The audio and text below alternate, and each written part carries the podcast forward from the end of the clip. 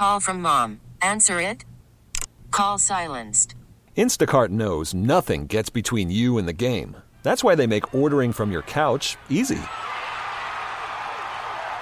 Stock up today and get all your groceries for the week delivered in as fast as 30 minutes without missing a minute of the game. You have 47 new voicemails. Download the app to get free delivery on your first three orders while supplies last. Minimum $10 per order. Additional terms apply. Welcome back to Eye on the Community. I'm Vicki Pepper. Nearly 40 million Americans are impacted by migraine, and depression is almost two times more prevalent, and anxiety two to five times more prevalent in people with migraine than those without.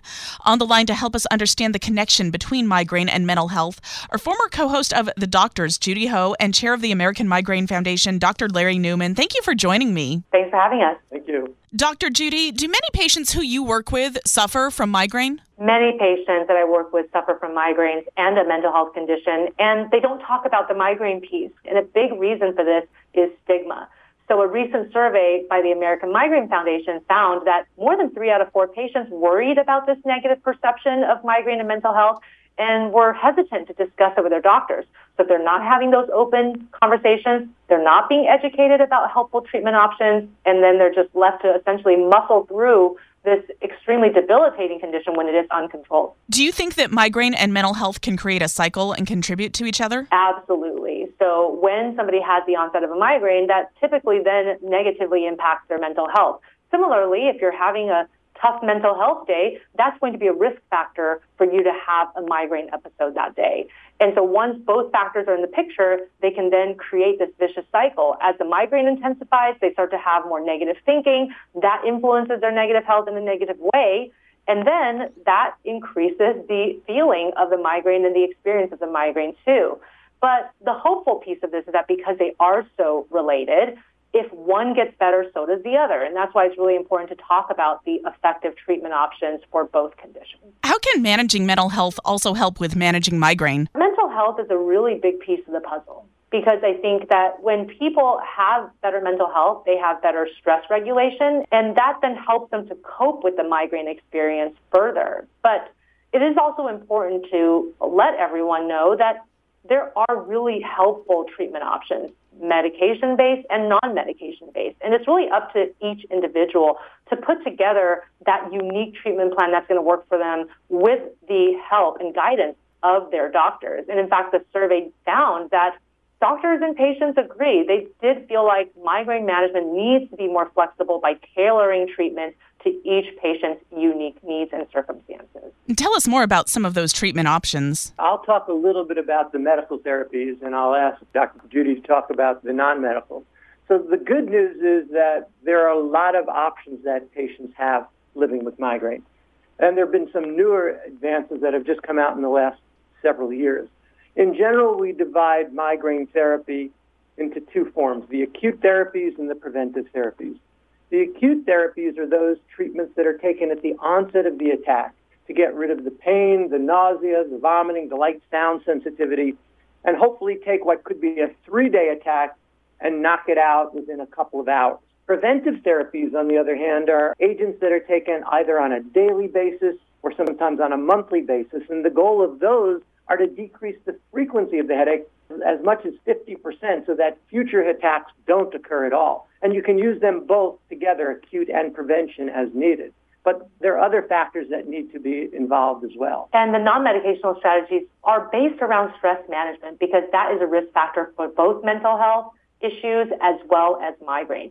So teaching them simple techniques like deep breathing, which works so effectively in a pinch, to grounding techniques where you teach somebody to get more in contact with their physical space, to practical mindfulness strategies where you pay attention to what's going on in front of you instead of thinking to the past, to the future, and also ways to manage negative thinking and especially catastrophic thinking when a migraine episode is coming up and you're thinking, oh my gosh, I have no idea how bad this one is going to be, teaching them ways to effectively manage their thoughts and the way that they think about their condition. And a big part of this is also encouraging them to continually talk to their doctors about their situation and to find those effective solutions. Dr. Newman, can you tell us about the Migraine and Mental Health Connection Survey? Sure. So, this survey that we've been talking about, the American Migraine Foundation did a survey on over 1,100 people with migraine and over 300 healthcare professionals.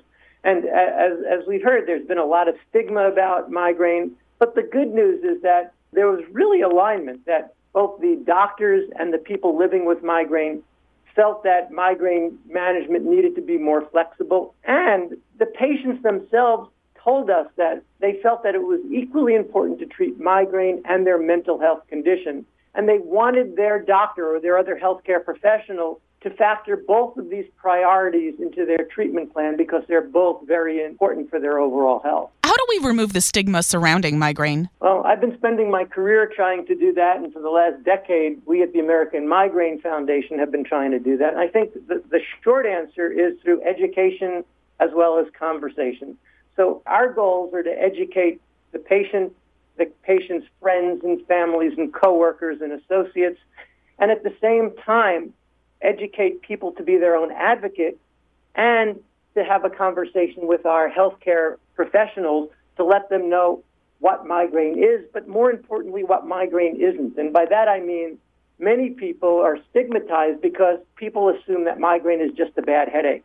And migraine is so much more than a bad headache. It's the head pain with nausea and vomiting and light sensitivity, and it's all encompassing. And without correct diagnosis or treatment, it's quite disabling. In fact, the World Health Organization lists migraine as one of the 10 top disabling disorders on the planet. So, how can patients better manage migraine and mental health? I think the first step is to A, get the right diagnosis, and B, be open to discussing your condition with your healthcare providers and have the healthcare providers work together with you. It takes a village. It's not just the neurologist it's the neurologist with the psychiatrist and the psychologist and the family and the school if necessary and, and the coworkers if needed. Absolutely agree. I think that it's so important to have everybody on board, have that treatment team, have them talking to one another, and then encouraging patients that it's okay to talk to their doctors, talk to their family members, help other people understand what you're going through. I think it helps them to not feel like they're in isolation and that they're alone in this. We know that so many millions of people suffer from migraine, but they're not talking about it. And that's going to be a big piece of the puzzle. I've been speaking with Dr. Judy Ho, former co host of The Doctors, and Dr. Larry Newman, chair of the American Migraine Foundation. Where can people go to get more information? So, to learn more about this survey, or to learn more about migraine in general or other headache conditions, or to find a doctor who specializes in headache, you can go to the AmericanMigraineFoundation.org website. Thank you so much for talking with us today and sharing this with us. Thank you for having us. We get it. Attention spans just aren't what they used to be heads in social media and eyes on Netflix. But what do people do with their ears? Well, for one, they're listening to audio. Americans spend 4.4 hours with audio every day. Oh, and you want the proof? Well, you just sat through this ad that's now approaching 30 seconds. What could you say to a potential customer in 30 seconds? Let Audacy put together a media plan tailor made for your unique marketing needs. Advertise with Audacy. Visit ads.audacy.com.